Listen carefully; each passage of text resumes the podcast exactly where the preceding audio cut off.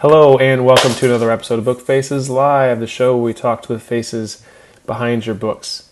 I'm Nathan Van Coops, I'm your host, and today I'm excited to bring you back a uh, repeat guest, Boo Walker. Welcome back to the show, Boo.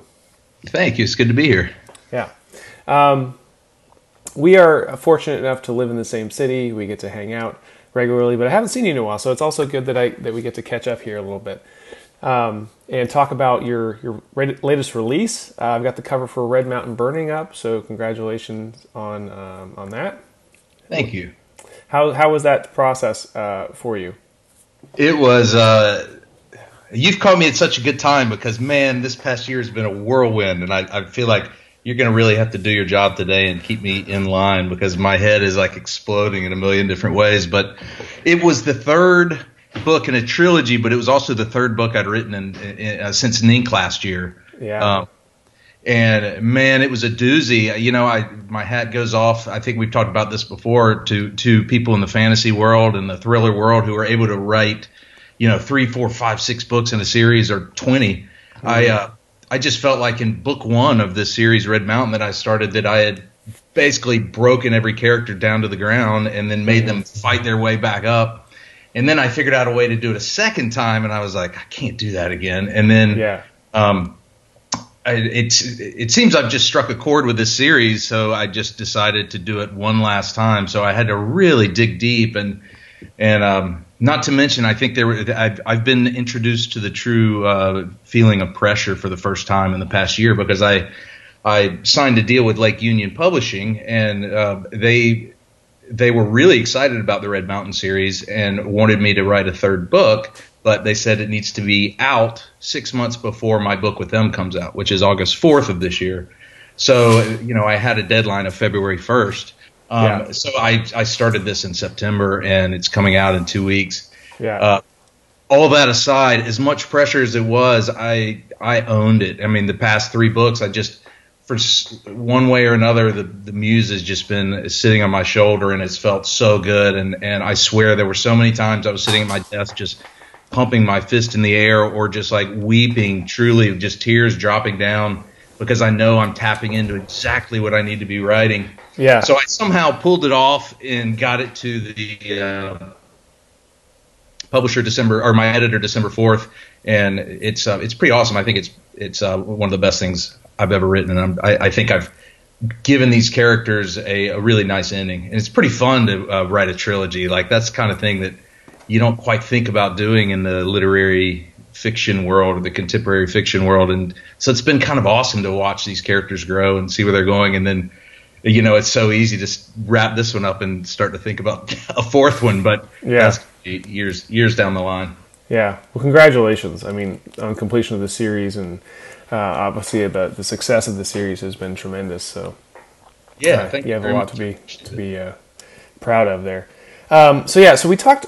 You mentioned a little bit that you have this new Lake Union deal coming up, and um, it started out they, they, they wasn't they didn't want Red Mountain necessarily. They were they wanted a new fresh take, right? They wanted right. a, a, new book that you because uh, they liked they liked what you got going on. They obviously saw the success of Red Mountain, said this guy knows what he's doing, um, and now they said, hey, write write for us.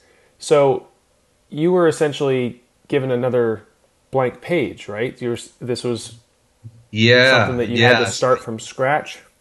Yeah, exactly. I mean, what an incredible blessing the notion that you can sell a couple books that you haven't written yet. Yeah. After all the years that I worked so hard to sell books that I'd already written. Yeah. So basically, I submitted two uh, uh two different synopses, and um, one st- story had been brewing during the Red Mountain thing, and I was so fired up about it. And then I came up with a second. Actually, there were three different stories I pitched. The second one came pretty easily too. The third I was really struggling, and um, it was a, it was my first taste of like if you start trying to force things a little bit, mm. sometimes it doesn't work out. And this was probably last March, I think, and so you know you're just sitting there at your computer going, okay, just write a premise. It's easy, yeah. just write a premise, and yeah. nothing is coming.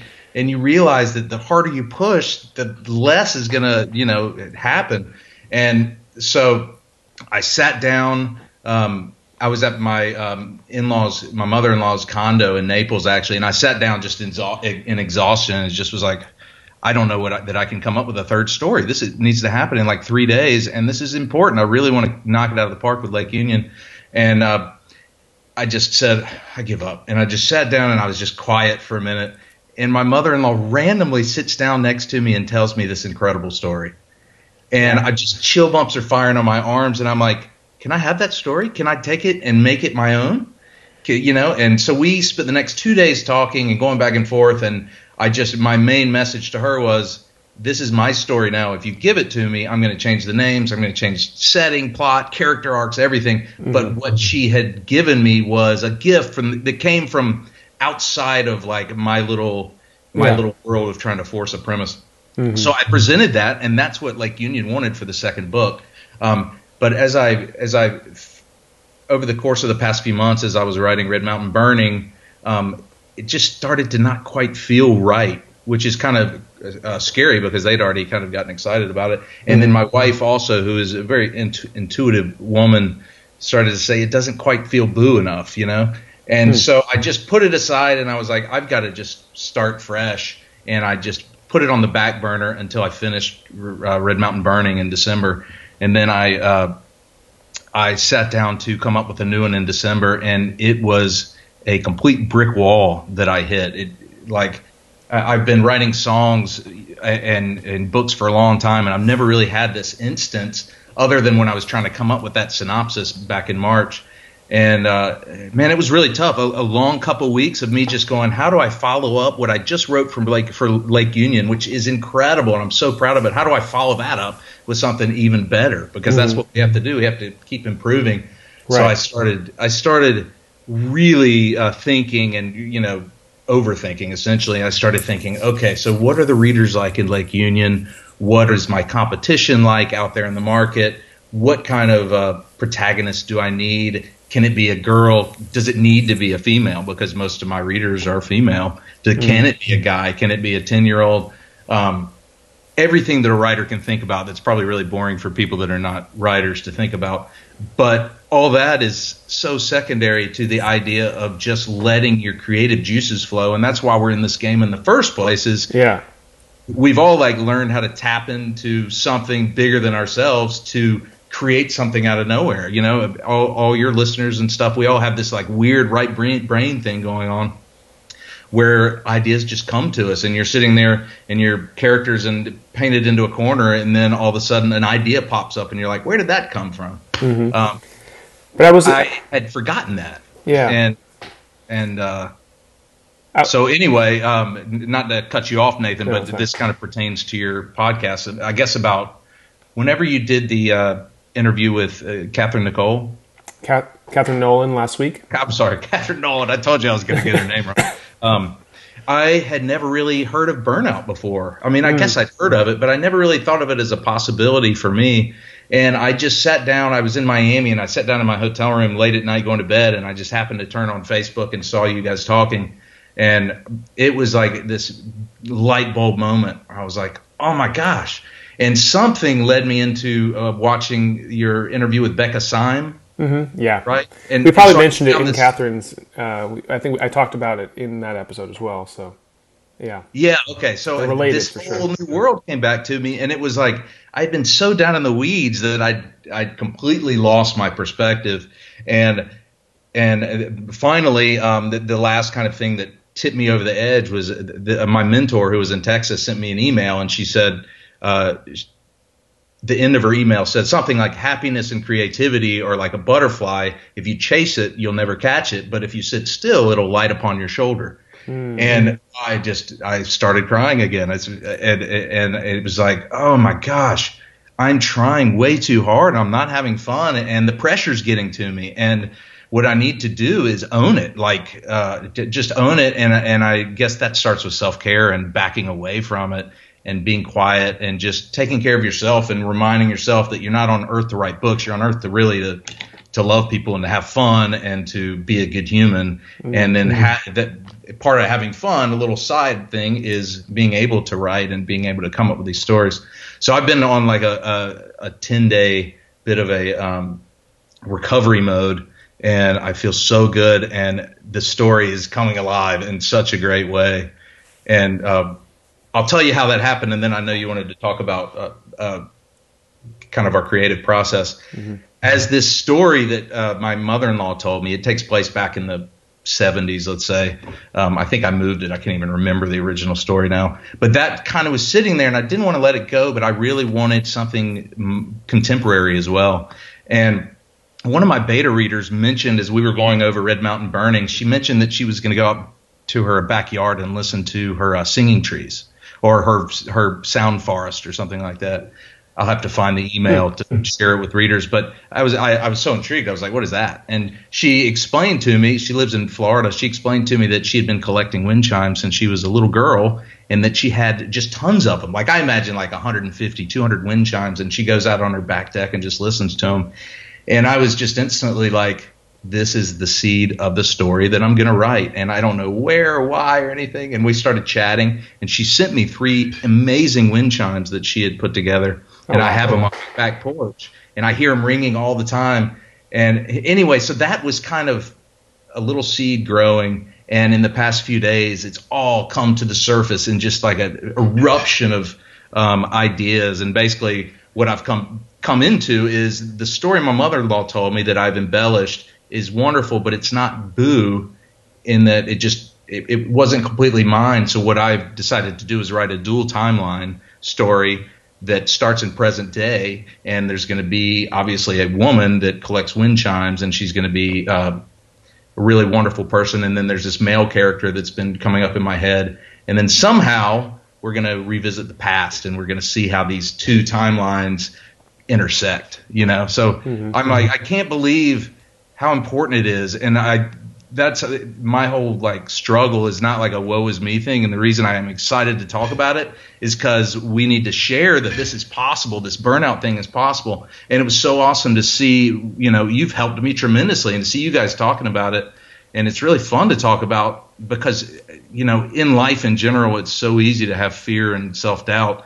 And for me especially as a writer like you know, you just got to keep spitting out some great stuff and doing better and better. But you got to forget about the pressure and you just got to have fun and you got to reconnect with life and it'll just come to you. It's like it's easy. It, it's easy as long as you just it's, easy, it's easy when it's working, right? It's easy when it's working, but there is an answer, and that's you have to find balance. You can't sit at your computer and write a wonderful story without getting out into the world and connecting you know? Yeah no absolutely because there is a limit to our own imagination and creativity and like it's great that you were able to find a source of inspiration from your mother-in-law's story. It's fantastic because there are so many amazing stories already out there that we can adapt and change and, and turn into ours. Because you know sometimes burnout requires or just you know refilling the creative well as we were talking about last week involves watching movies or of course reading um, as you know a bit prime one for us as as readers and as writers. But um, I, I found it fascinating when we were talking that you and I have a completely different way of approaching the blank page. Because every writer when we get up in the morning we face the same enemy we all have that blank page in front of us and it needs words on it. And we come to this idea that I need to write a book or I want to write a book. Sometimes the idea is what drives you to the page in the first place, especially if you're just starting out. You probably have an idea for a book um, already before you sit down. But in your case, you're coming at it backwards. Like I need to have a book. You have you have external needs. In this case, Lake Union saying we need a book, and without the idea there yet. So I thought that that that's interesting. Um, but yeah. y- your your method of approaching the blank page is very different from mine and possibly from a lot of other. Everyone has your your own way, but yours is to, to approach character first, which I think is interesting. That you said, "Oh, I have this character with these wind chimes, and I have this other guy who's floating around in my head, and somehow that's going to create a story, which is very very different from how I put stories together." Um, it's ludicrous in a way because isn't it the story that matters the most? It, but it, this yeah. is also a genre where character is king.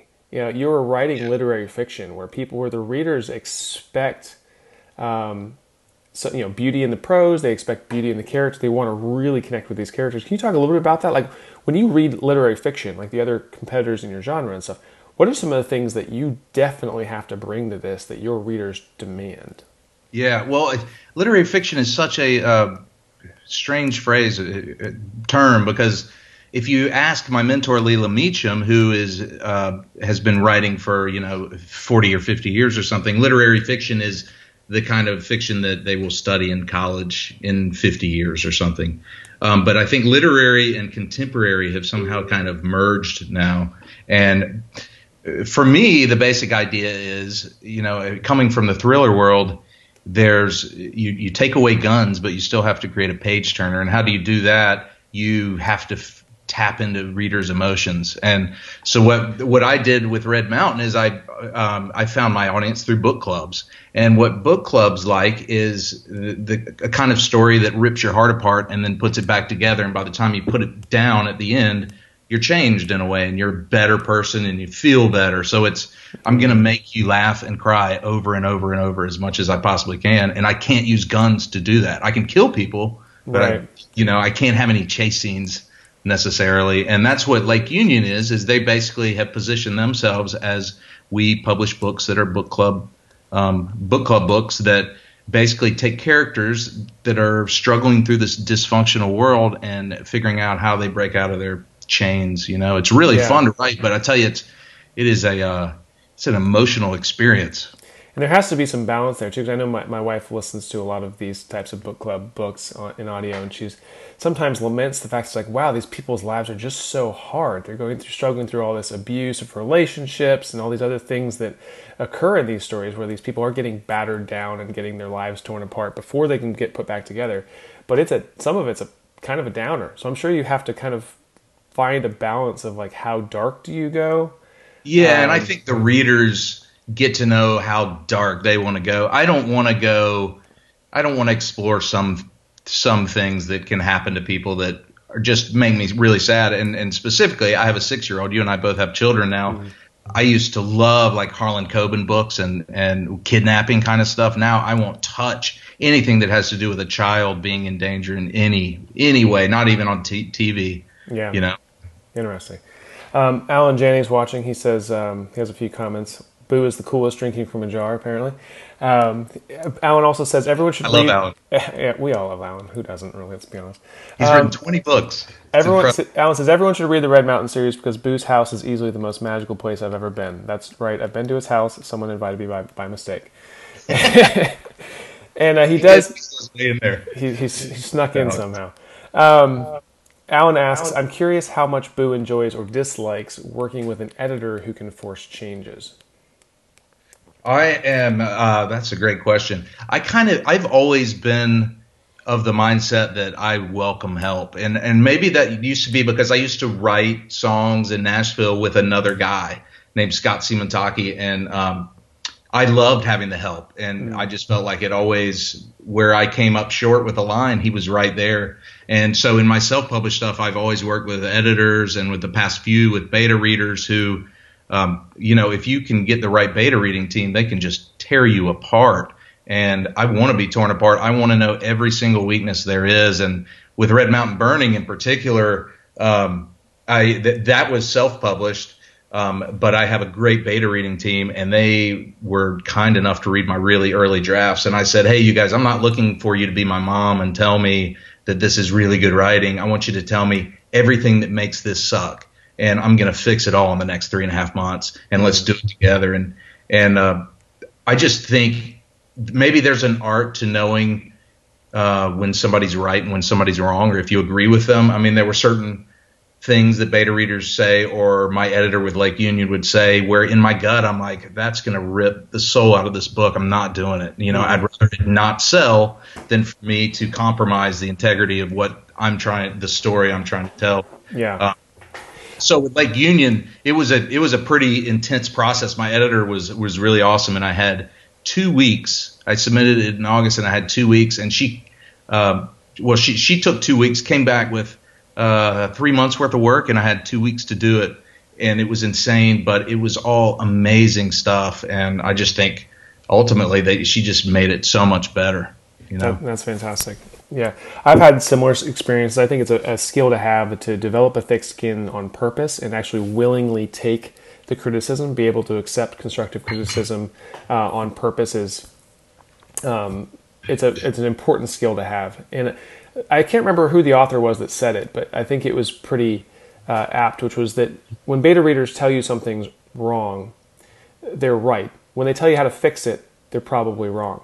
So you have to be the author. You are the writer. You decide what the fix is, how to change it. Because, but listen, when there's something not working, it's you have to to pay attention to that, and that's why it's good to have a team. You know, because if I get one person saying something, I'm like, mm, okay, maybe. But if two or three people say the same thing, I'm like, mm, okay, all right, I'm. Yeah, I, I totally agree. Matter of fact, uh, read the first Red Mountain that I wrote. Um, which was my break into leaving thrillers and into this contemporary fiction. I did not have a beta reading team, and I had a kind of an editor that was um, more just. She wasn't perfect for me. Mm. we don't. I, I, can't even remember her name. It was such a long time ago, and by no no fault of hers, um, there were two mistakes that I potentially made, and I think a lot of that has come from reading reviews and reading fan mail over the past four years. And one was pretty crucial, and I think if I'd had a beta reading team or a proper editor uh, that I was paying good money to, she, she would have called me. And, and, one was ending on a cliffhanger, and mm-hmm my attitude was I was being a kind of artist, and this is how I have to do it, and this is what's speaking to me. Um, and The Sopranos do it, so why can't I do it? But readers just really tore me apart, and you know, as we as writers, we'd like to have uh, four stars on Amazon because it just helps sell and spread spread the book. And I'm right there at 4.0. And if you read through my reviews of Red Mountain, there's two complaints, and the number one is the ending. Yeah, has been um, essentially has gone away now that there's a sequel and a you know a, a, third book in the series now. That it's not as much of an issue but i could have caught that and mm-hmm. it might have really garnered me uh, more readers. The other thing is um, which i still hear to this day is there might be a little bit too much sex. And hmm. you know who knows where that all came from but i still have sex probably in all my books. But in this particular case there might have been a little bit more than uh, was needed, and uh, you know, for my audience at least, and maybe just deleting a couple of those would have been good. But oh well, you learn, and and uh, it's so nice to have a team now. And so the, the my short answer to Alan's question is. Uh, I, I love having eyes all over me, telling me and helping me because I just can't do it on my own. You can make a better book with a team. I, I for me at least, mm-hmm. I don't have the incredible brain that Alan does though. And uh, it's it's not possible necessarily to understand a genre as completely as one individual um, when you have a lot of other people who read in that genre constantly who could you know kind of help share their expectations with you. And, and because i think it is important that you know in this case with literary fiction book club fiction they probably don't want cliffhangers. It's probably not a thing that that they're into. So right. knowing that going in you know helps solve some problems. But that is that is a genre thing. That's a, it's very genre specific where you you have to understand your audience completely. You know, going in, and I. Um, it's a struggle all of us have. I'm I'm over here trying to create new genres, you know, on the fly. and it, I can tell you how well that's working. So um, well, be remembered long after you're but gone. it's fun, yeah. But I'm having a blast blast doing it. But um, so I want to talk a little bit more about this character creation um, concept of like you you starting with character and what is it that makes a compelling character for you that, that's good enough to stick with? Or how do you know when you've reached a point where you're saying, okay, here's here's the, the protagonist. Have you ever shifted protagonist? I mean, because it seems like you you have started with characters. Sometimes you may not know whose story it is. If you don't know what the story is yet, you only have the characters. Like, how do you figure out whose story it is? Yeah, that's true. Well, so I, I have a couple things to say about that. So one, um, there's a another uh, there's a woman who writes for Lake Union named Barbara uh, O'Neal, and she has a book right now called When We Believed in Mermaids. And I've been fortunate enough to kind of go back and forth with her, and she brought a brought up a good point a while ago, in that a because uh, I I like I want one method. I want like you come up with a premise, you take it to Scrivener, then you move it to Microsoft Word, and then you read it out loud, and you send it to the editor, and boom but her point was every book is like a child, and everyone needs a different strategy. You know, mm-hmm. uh, with with this with my first Lake Union book, I, I made a mistake, and I had to go back and clean it up. Which was I had this incredible premise that uh, I knew was just perfect, and and uh, I had two, one amazing character that was so alive in my mind, I would like just crack up every time I'm in his point of view. But then I would switch to the female character, and it was a little bit more of a slog the first draft, you know. Mm-hmm. And it's because I just didn't get to know her. Like, and, and my agent and editor both were like, "I'm not feeling her yet," and, yeah. and and you know they might have said something like, "Where did she go to high school? Who was her father?" And I was like, "Uh, I don't know." And then and then I realized, for me, I don't want to tackle another book without knowing my characters really well. And forgive me, I'm going to turn around for a sec because I want to see yeah. this book. Oh, um, Story Genius. Okay. I don't know if you've read that by uh, Lisa Cron. Not yet. No. So uh, as I was kind of thinking this mindset, she brings up. It's a great book, and it's a bit different than what I've been I've been studying Libby Hawker's book like way too much. And I told her she's like completely destroyed my right brain. Figure out how to have an external goal and an internal goal. I think it's yeah. all her fault that my, my writer's block. Um, but in in uh, Lisa Cron's book she she talks about how if you uh, if you come up with a character you, what what you do is you you create the plot based on what is their biggest fear. Mm-hmm. How can you crush them the worst? Yeah. So if you know your character super well, you can come up with a plot that will just devastate them. Yep. And then you've got it all figured out. So you already have your dark night of the soul because you know, like you, yeah, you've yeah. so so for on, me, this yeah. um, the last piece of this puzzle of this new book that's happening for me right now is I've been very fascinated about this concept of the billionaire's dilemma for a long time, and I've been talking about it with a colleague uh, in my uh, at, the winery that I've worked for. What for is that? What is the billionaire's dilemma? Billionaire's Dilemma. I think it was like a mention in a um, Vanity Fair a long time ago that my my buddy Christoph Hedges mentioned. And the I, that the concept is when you're a billionaire, you have everything you ever wanted, except there's never enough.